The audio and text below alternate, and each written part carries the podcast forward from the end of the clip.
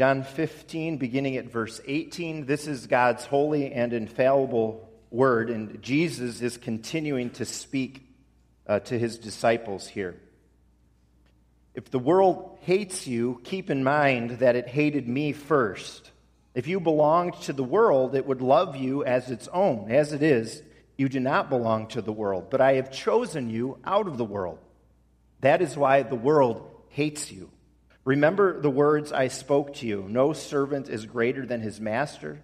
If they persecuted me, they will persecute you also. If they obeyed my teaching, they will obey yours also. They will treat you this way because of my name, for they do not know the one who sent me. If I had not come and spoken to them, they would not be guilty of sin. Now, however, they have no excuse for their sin. He who hates me hates my Father as well. If I had not done among them what no one else did, they would not be guilty of sin. But now they have seen these miracles, and yet they have hated both me and my Father. but this is to fulfill what is written in their law. They hated me without reason. When the counselor comes, whom I will send to you from the Father, the Spirit of truth, who goes out from the Father, he will testify about me, and you also must testify, for you have been with me from the beginning. All this I have told you so that you will not go astray.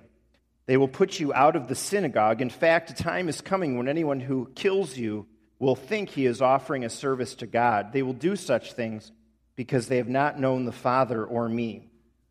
I have told you this so that when the time comes, you remember that I warned you. I did not tell you this at first because I was with you. That ends our reading. Tonight, we're going to continue on in verse 5 through 16 and talk about how God works for our good, even in our grief. But this morning, these verses that we read, people of God, you may have noticed that Iraq is in the news again lots of trouble, and it, it brings back all the complications of, uh, of the war and our involvement there. I think, was it back in 2003 that we entered the nation, the discussions, the disagreements. One of the things we were told back then before heading in is that the USA would be welcomed with arms wide open. We'd be greeted as liberators. After all, we were going to bring Iraq democracy. In fact, through our invasion of Iraq, democracy might even spread to other countries in the Middle East, and, and the world would be a better place. It didn't quite turn out that way. For the most part, we weren't welcomed as liberators. And why, why was that? Well, that, that gets to some very complicated and thorny issues, but some of it at least, it seems like the people were so entrenched in the type of government and political systems that they had been used to for generations dictatorships, authoritarian regimes they couldn't even appreciate the healthier alternative. They had never really experienced democracy, they, they couldn't embrace the idea. And I think this was a bit surprising to us as a nation, a bit surprising uh, to our leaders. But, but it happens more often, it's actually quite common, that an amazing gift, something great, is unexpectedly rejected by people. When Jonas Hanway first introduced the umbrella in England and, and walked down the street with one for the first time, he was pelted with dirt and stones. People thought he was loony. When airplanes first came on the scene, some scoffed at the idea and said if, if God had intended man to fly, he would have created him with wings. Well, it turns out airplanes have been pretty helpful. The ancient Greek philosopher Socrates was always calling on people to examine themselves and to think deeply and to try to improve themselves. And for that, he was hated despised, and he was eventually killed by the people around him. 75 years ago at the New York World State Fair, the public glimpsed uh, a relatively new, unknown technology. It was called television. And most people didn't know what to make of it. The New York Times, in reporting on it, yawned and said, The problem with television is that people must sit and keep their eyes glued on a screen. Well, the average American family just is not going to have time for that. Well, Jesus is predicting in our text a surprising reaction to what he brings. We've been studying John together, the verses, the chapters before. He's been preparing his disciples for the fact that he would go to the cross, rise again, then ascend and, and leave them. He promises us and them the Holy Spirit, this great gift. And then Jesus talks about how he is the true vine and how his disciples are called to remain in him and will bear much fruit, how that fruit will last, and how we take up the family business to which our Father calls us, as we talked about a couple of weeks ago. Jesus tells us of some amazing gifts of God, and, and we're given a mission. And we're reminded of that in our text down in verse 27 when Jesus says, You also must testify. He reminds them, You're my witnesses. We see all that Jesus brings, and we think, the world is just going to love this, and the world is going to be so excited about it. Jesus, He's the way, He's the truth, He's the life. Jesus has been telling us about the best thing ever how people can have the best life possible now and have life forever in heaven one day.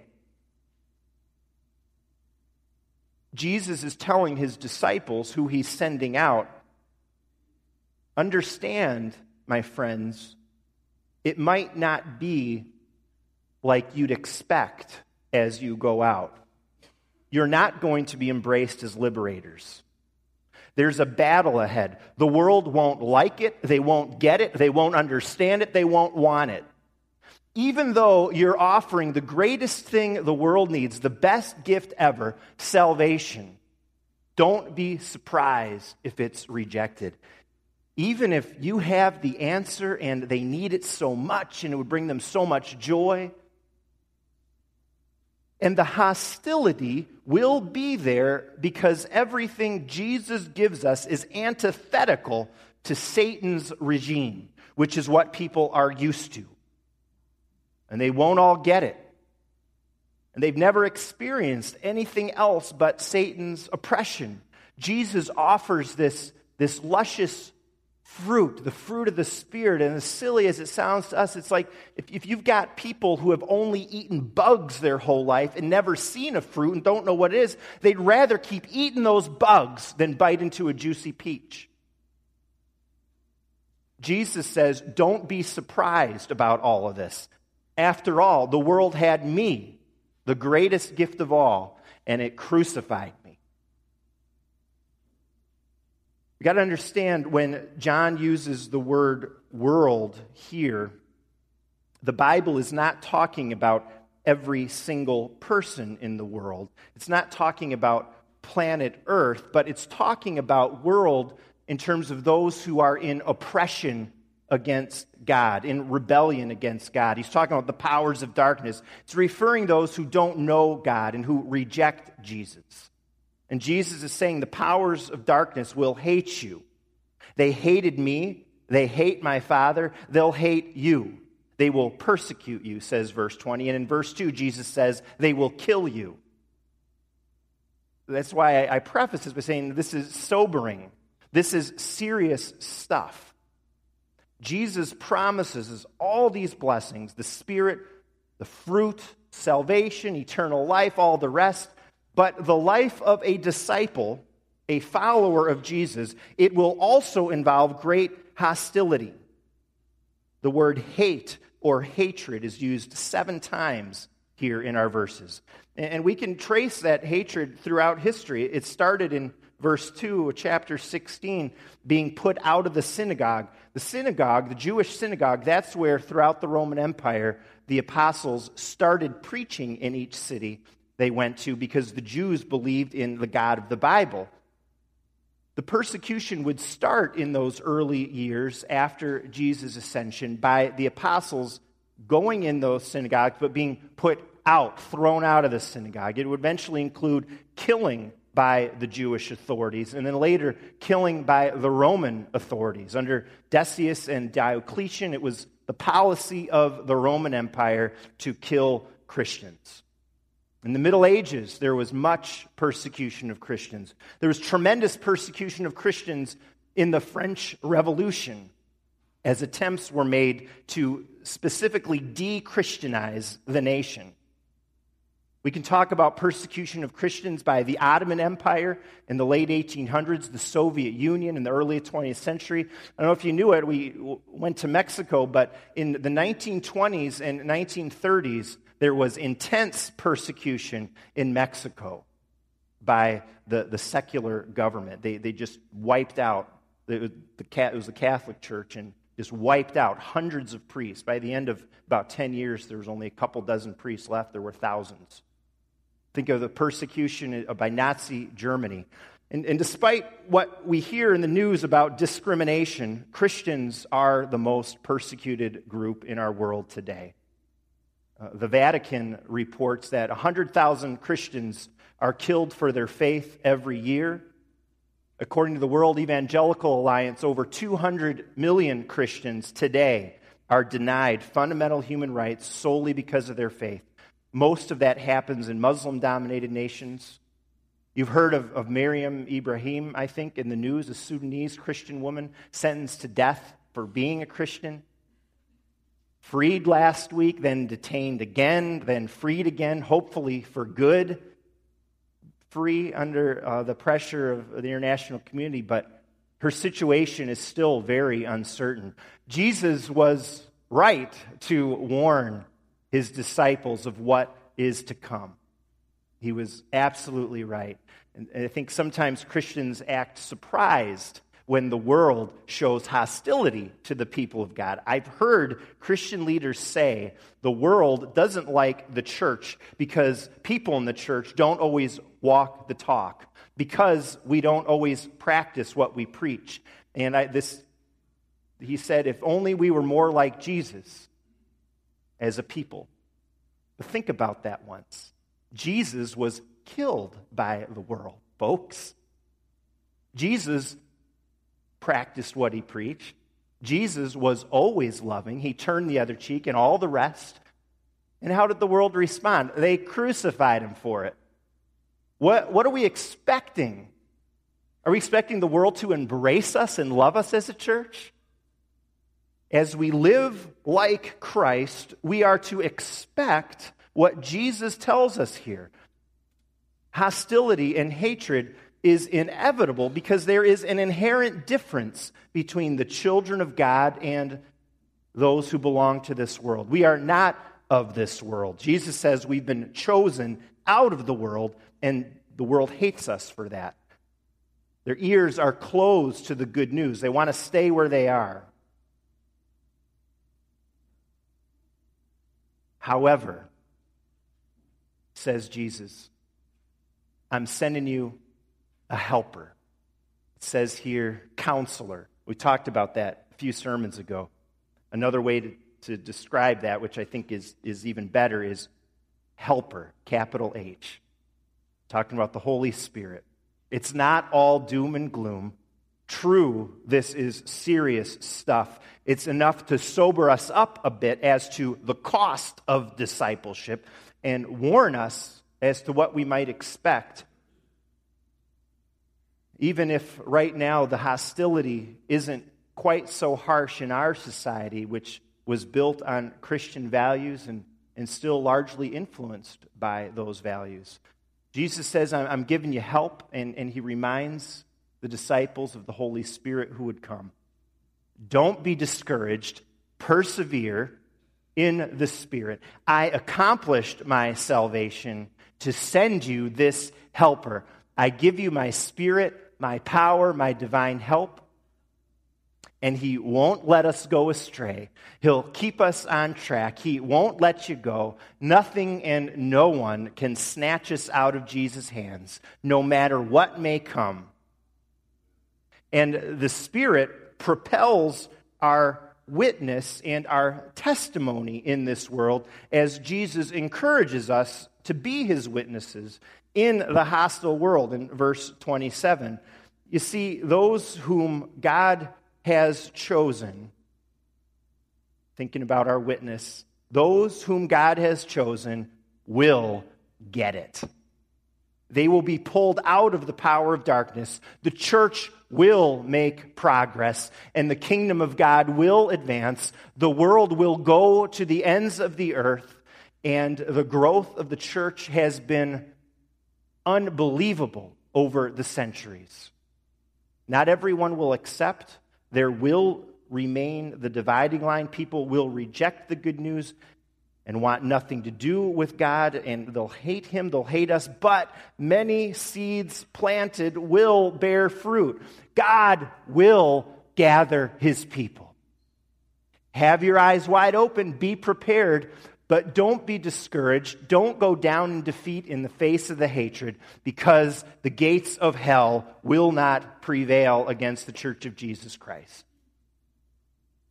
Despite how the world will react to us as Jesus' followers, we remember what John says in chapter 3, verse 16 God so loved this world that he gave his only begotten Son. And in the face of, of the hatred that Jesus is talking about, the hostility we feel, our natural tendency might be to respond in kind and sometimes it seems like Christians and churches are, are, we can speak and we can witness out of a kind of harshness. It's almost like a returning of the hatred that we're feeling. But, but remember, God loved the world. And Jesus says, love one another.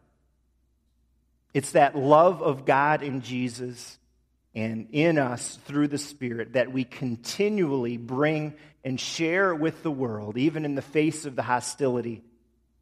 It's this love that we brought to all those kids at Vacation Bible School. It's this love that we brought to Mexico through our students and do in so many other ways as a church. It's this love that we give in our actions, in our words, to anyone who comes to this place. It's out of the love of God for sinners that we exist and do everything that we do as God's people. And we can be assured that love, God's love, will ultimately win. His cause will prevail. He'll gather every one of his lost sheep. So, so God's word speaks to you and me, Jesus' followers, this morning and says, don't be surprised by the world's hatred and hostility. Be prepared. But he also says, I'm giving you help, the Holy Spirit. He'll keep you. It's going to be okay. And He'll propel us forward in God's mission. He'll bring His success as we love, as we witness. God will not fail. The harvest will come. In Jesus, we're on the winning side. Those God wants, He will get. And He'll use you and me to reach them. And they'll join us in the kingdom of God. May God give us his divine help as we move forward in the mission, in the witness of Jesus and his love as we testify. We're saying goodbye to Bryce and Aaron this morning. We'll be asking the Lord to be near Bryce and Aaron as they move to a different ministry in Holland, Michigan. And as the Spirit blessed Bryce's ministry here at Faith, and there was fruit, we're confident that there will be fruit at his new church in Holland too. And there will continue to be fruit here at Faith in our missions, of, in our youth ministries especially, but in all our worship, in all our work, in all our ministry. For God's glory, amen.